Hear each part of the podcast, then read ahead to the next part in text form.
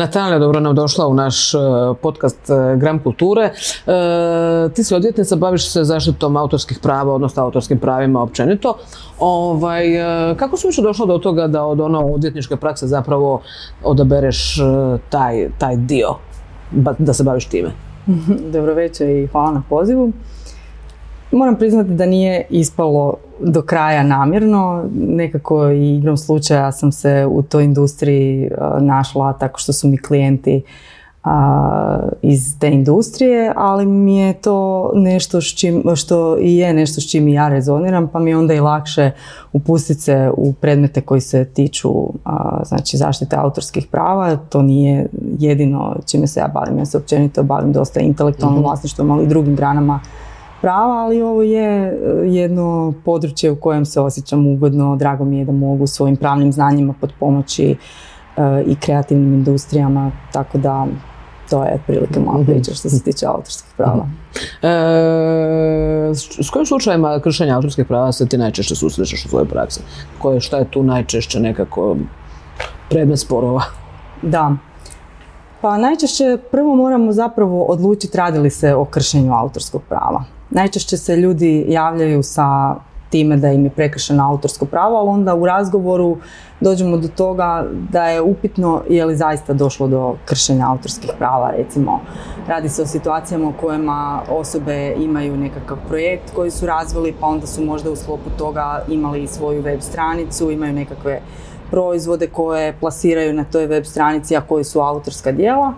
I onda se dogodi da ih netko iskopira. mm i e, tu onda često dolazimo do toga je li to zapravo kršenje autorskog prava ili se to radi samo o nekakvom inspiriranju tom osobom jer nažalost ili, ili zapravo to je naprosto tako u svim pravnim sistemima e, ideje i koncepti i ta inspiracija nije nešto što se može mhm. zaštititi i to ne podliježe autorsko-pravnoj zaštiti. Sad ako se radi o nekakvom sustavnom kršenju, možda se može, odnosno tom kopiranju, možda se može kopiranje govorim pod navodnicima jer da se zapravo radi o pravom kopiranju, onda bi to bilo kršenje autorskog mhm. prava. Ali ako se radi o ovoj vrsti inspiracije, onda to nije kršenje autorskog prava u, veći, u većini slučajeva. Možda nekad može biti nepošteno trgovanje ili neka druga povreda, ali ne radi se o kršenju autorskog mhm. prava. Kad se radi o kršenju autorskog prava, tu se događa situacija u kojoj recimo imamo nekakav složeni projekt u kojem onda je netko nositelj projekta, a drugi su autori samo sudionici na tom projektu i sad se dogodi da jedan od autora napusti projekt i odluči više ne participirati u tome mhm. i onda se e, događa situacija da taj projekt nastavi u nekom smjeru s kojim se taj autor ne slaže i tu se onda postavlja prvo pitanje kakav ugovor nositelj projekta ima sa pojedinim autorima. I ako nema ugovor kojim je taj autor osnovao pravo iskorištavanja neograničeno za tog nositelja projekta, taj autor zapravo može stopirati cijeli taj projekt i tu e, često nastaju e, problemi i tu onda treba doći do nekakvog dogovora ili već na koji način se mhm. sad ta mhm. situacija može riješiti. I dosta česta situacija je isto, iako baš isto nije striktno vezano za autorska prava, ali je povezano, to je situacija kad netko kao autor traži proizvođače ili znači nekog ko će mu biti partner vezano uz njegovo autorsko djelo i onda podijeli način proizvodnje tog autorskog dijela i druge znači pojedinosti vezano mhm. za autorsko djelo, ali pritom isto tako ne naglasi dovoljno, najčešće ne sklopi ugovor o tajnosti sa ovim uh, znači potencijalnim partnerom na projektu i onda se dogodi isto situacija, ha, on sad radi nešto slično kao ja, jesi li se dovoljno zaštitio, zaštitila, tu se isto onda često dolazi do mhm. pitanja kakav ugovor netko ima i nije dovoljno, ja ne mogu dovoljno naglasiti koliko je važno u takvim situacijama imati dobar ugovor ili ako se radi o nekakvom digitalnom okruženju dobre uvjete korištenja web stranice koji će onda objasniti što je dozvoljeno, što nije dozvoljeno u vezi s tim autorskim djelom. Mhm. Da, zapravo se sve svodi ono, u principu ono, moraš imati dobar ugovor, moraš znati što, što hoćeš potpisati, znači u startu već zapravo napraviti sve nekakve ovaj, predradnje da Pa je, kod autorskog dijela je stvarno važan ugovor. Nije možda toliko važan u svim granama prava, ali ovdje zapravo stvarno je. Baš se može izbjeći puno nesporazuma i, i potencijalnih sporova ako se na vrijeme sastavi dobar ugovor i to velike, ozbiljne e, korporacije koje se bave autorskim pravima znaju i, i to na takav način rade. Da, malo prije si spomenula baš ovaj digitalne medije, zapravo web i sve to skupa. Koliko je zapravo pojava, e, in- odnosno to, to, to procvat društvenih mreža i svega zapravo doprinijelo i digitalni mediji zapravo doprinijelo sve nekako češćoj kršenja autorskih prava. Nekako su uvijek nekako misle da ono, ako je nešto na internetu, to je ono na internetu, baš me briga.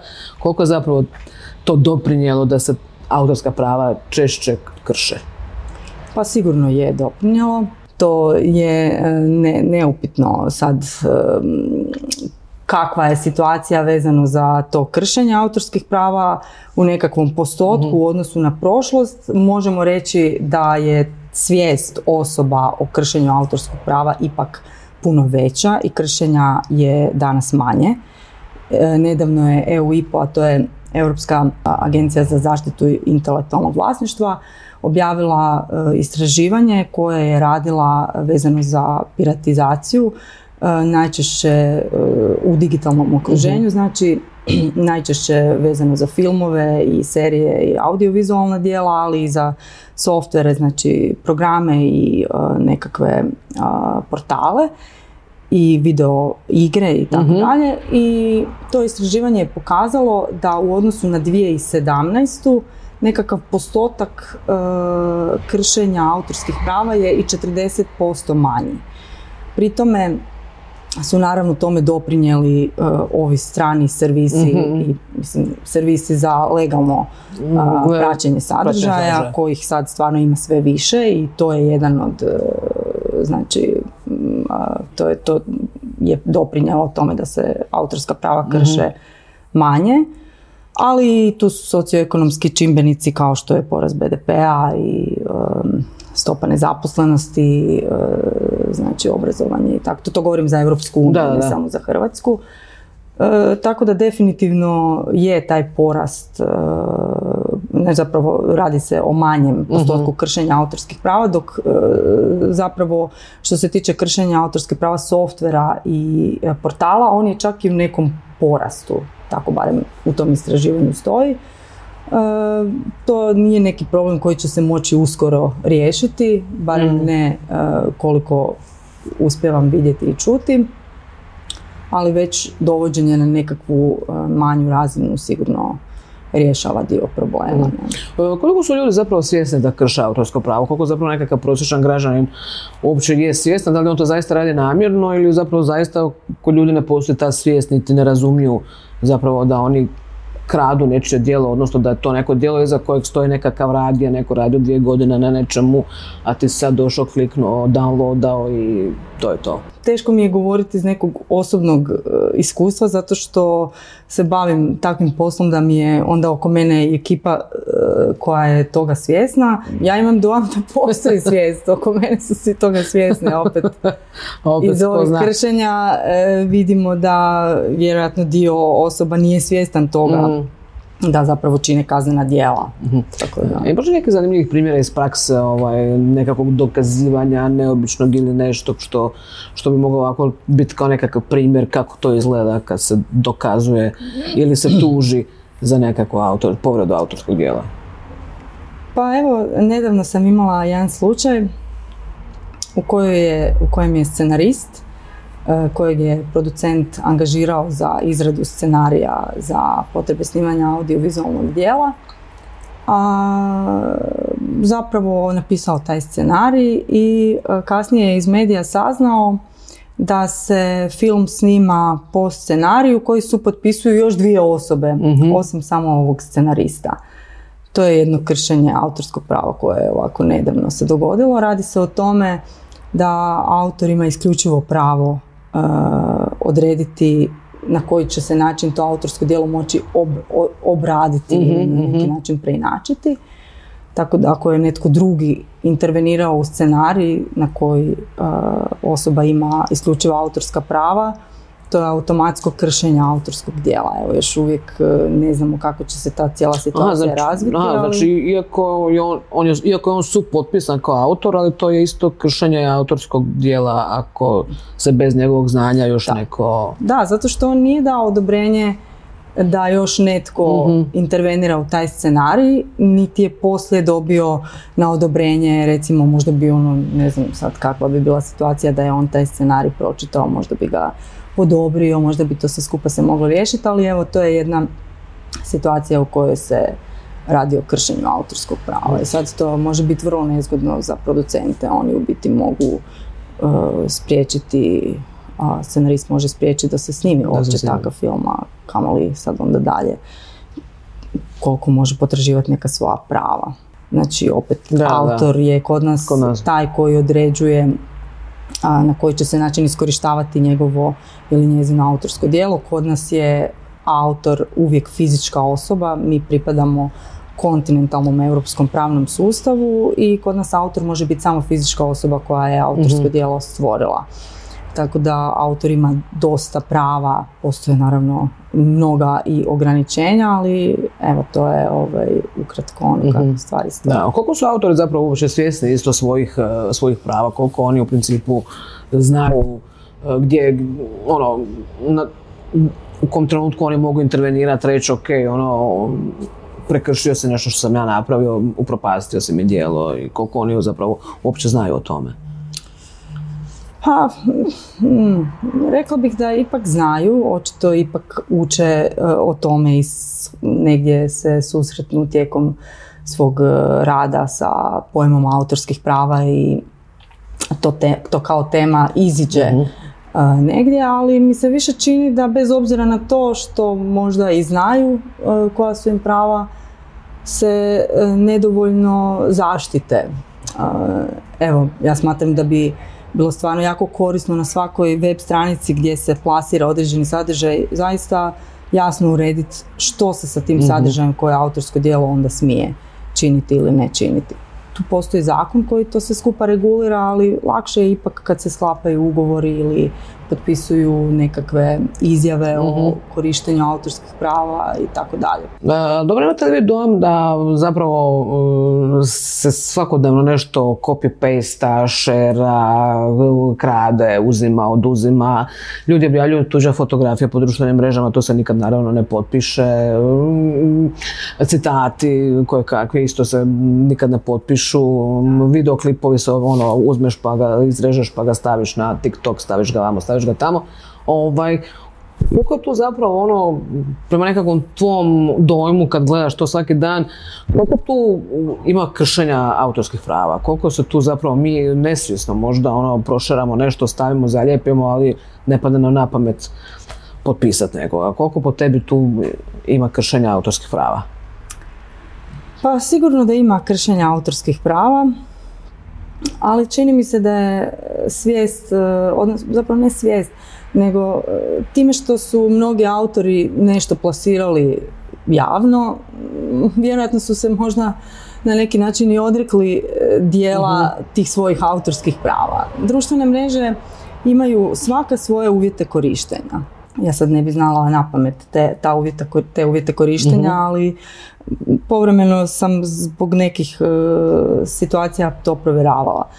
Vi zapravo kad nešto objavite na društvenim mrežama date određenu licencu toj društvenoj mreži za neko šeranje. Tako da e, to što se po društvenim mrežama šera, ako se radi o autorskim djelima, po meni spada nekako više u onu sferu kao i s privatnošću. Koliko serviraš i daš, toliko ti se i uzme. E, da je to sve uvijek dozvoljeno, nije dozvoljeno, ali mislim da se i više tolerira. Naprosto netko kao autor procjeni da će mu, ne znam, time što je dao dio autorskih prava, odnosno pokazao neka autorska djela, to donijeti neku drugu korist, pa onda to na takav način... Da, zapravo ta granica postaje sve, ajmo reći, fluidnija, nekako nevidljivija, ne ide se baš toliko za tim. Ja Pa to je kao i sa drugim informacijama, netko isto i širi određene informacije putem društvenih mreža koje, koji se, ekskluzivnosti kojih se na neki način odriče, time što ih je plasirao u mediji ili društvenu mhm. mrežu i to je način postupanja tih osoba koje su na takav način postupila. Mislim da je to ok, to je neka sloboda koja je tako sad neka nova stvarnost koju prihvaćamo. Ne? to smo tražili. pa da.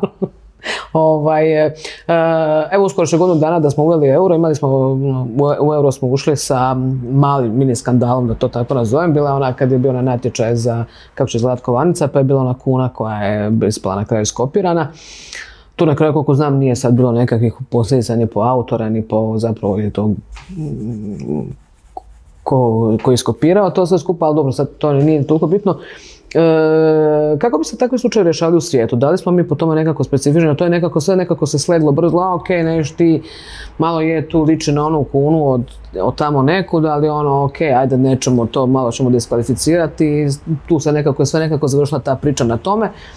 Je li to ono normalno da, tako, tak, da takve priče ovaj, tako završavaju? Kako bi se recimo takva nekakva priča, do, kako bi završila negdje drugdje, tipa u Velikoj Britaniji ili u Americi? Kako se poruka zapravo šalje time, ok, nismo sad tu nešto posebno se posvetili tome?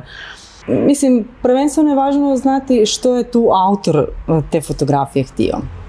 Ako sam ja e, dobro zapamtila, taj autor je sam rekao da on ne želi zapravo nikakve mhm. postupke i ne mhm. želi nastavi dalje. Autor je iz Škotske, ako se tako ne varam. Tako Tako da njega bismo morali pitati e, kako bi to završilo u Škotskoj e, ili negdje drugdje. E, ni nije baš dobro potencirati sudske sporove, zatrpavati sudove. Mhm. Mislim da vani zapravo i manje postoji tih sudskih sporova nego kod nas. Kod nas ta kultura suđenja je još uvijek izrazito popularna, sudovi su dostupni. Mm sudski postupci ne koštaju e, tako puno kao u drugim zemljama, pogotovo u Americi i tako dalje. Tako da nisam sigurna kako bi to drugačije završilo vani, pogotovo s obzirom na to da je sam autor na neki način mhm. se odrekao bilo kakvih prava koja je potencijalno mogao imati. Nije pokazao neki interes za nekim... To je ok, mislim, ne moramo mhm. odmah uh, oko svega završiti na sudu ako je autoru to dovoljna zadovoljstvina da je ovaj povukao tu fotografiju, odnosno mhm, kovanicu iz natječaja, treba poštivati eto, njegovu uh, odluku i ja mislim da je to u redu. Kako se po tebi čini ono kako zakonodavstvo naše stoji ovaj, po zaštiti autorskih prava, da li dovoljno štiti autore i koje su, koje bi grane recimo umjetnosti, dizajna izdvojila kao reći najugroženije, odnosno gdje postoji najveći rizik od krađe autorskih prava? Mhm. U Hrvatskoj je zakon relativno nov. E, imali smo veliku promjenu zakona krajem 2021 tako da još uvijek baš i ne znamo kako će neke te novosti uh, u praksi zaživjeti.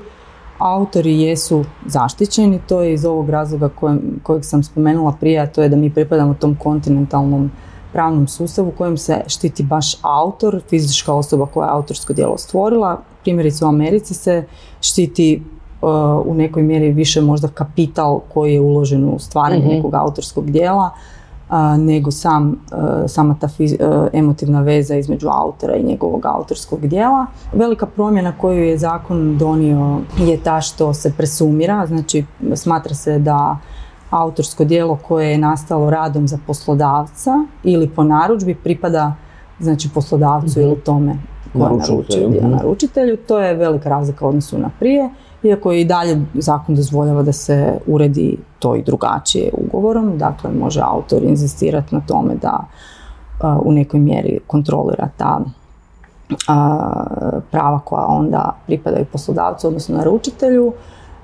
Nema razlike vezano za pojedina autorska dijela i vrste autorskih dijela, znači naš zakon jednako štiti sva autorska dijela, bilo da se radi o dijelima iz književnosti, arhitekture, uh likovne umjetnosti, filma i tako dalje. U nekim zemljama nisu jednako zaštićena sva autorska djela, negdje je recimo djela arhitekture nisu u jednakoj mjeri zaštićena, smatra se da to što nešto ima i određenu uporabnu svrhu, onda smanjuje tu kreativnu mhm. crtu koja treba pripadati autorima. Kod nas nije tako, kod nas su svi autori jednako zaštićeni, tako da teško je reći gdje u kojeg, vezano za koja autorska djela ima više kršenja. Naravno da je najčešće kršenje u digitalnom svijetu, zato što je najdostupnije, najlakše ga je provesti i Da, to je lakše je e, iskopirati nekakav sadržaj nego ukrasti e, vrijednu umjetninu koja se nalazi u muzeju, mislim, tako da nekako je logično izvesti takav zaključak.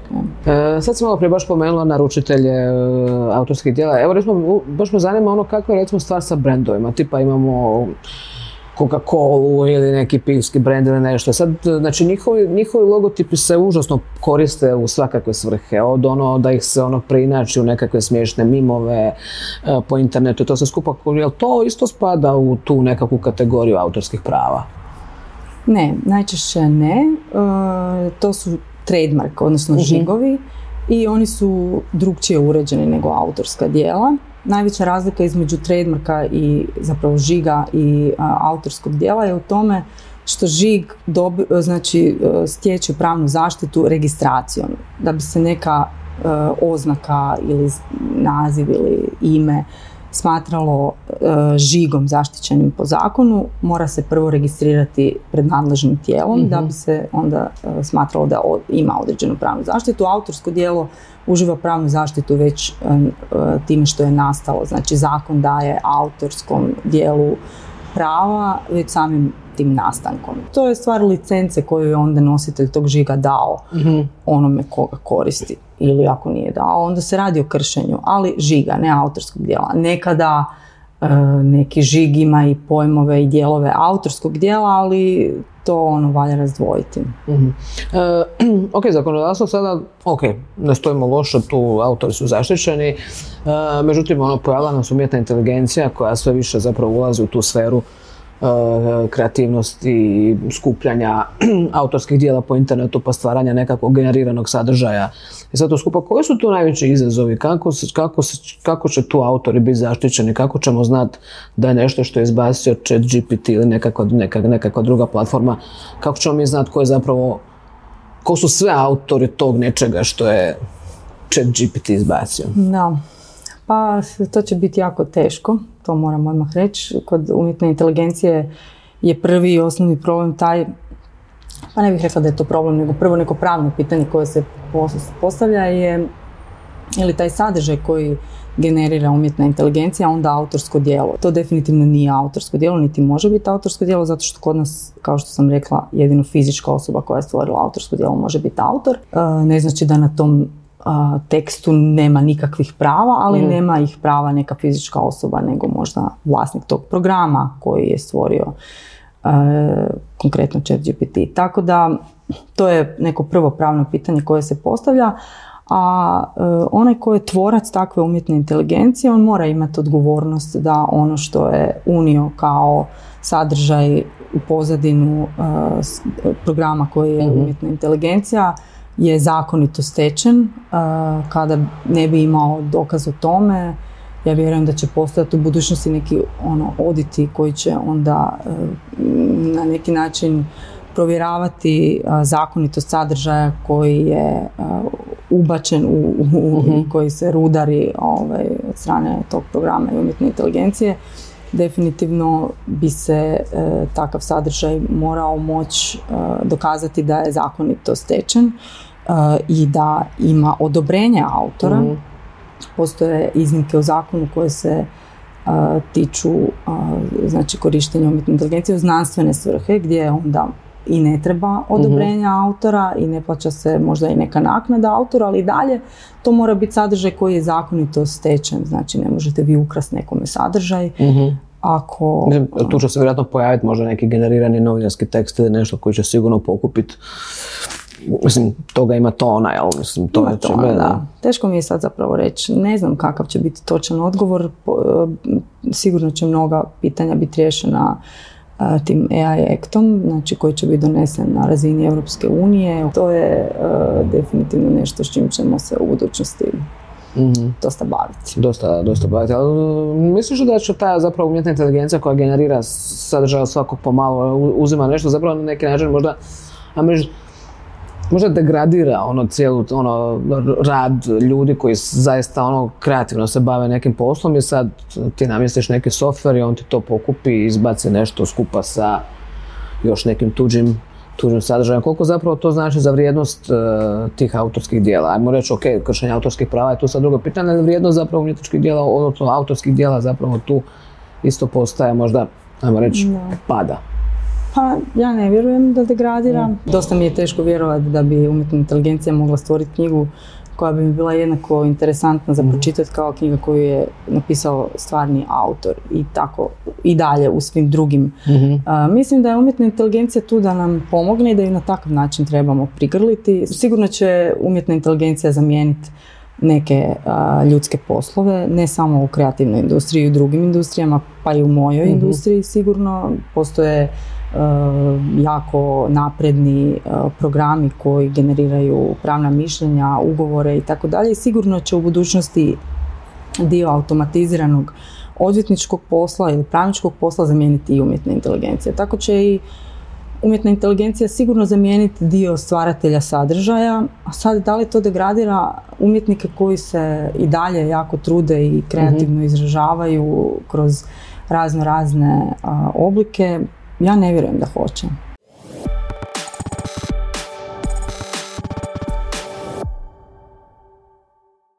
Ti e, puno radiš sa kreativcima, puno radiš sa umjetnicima, sa autorima.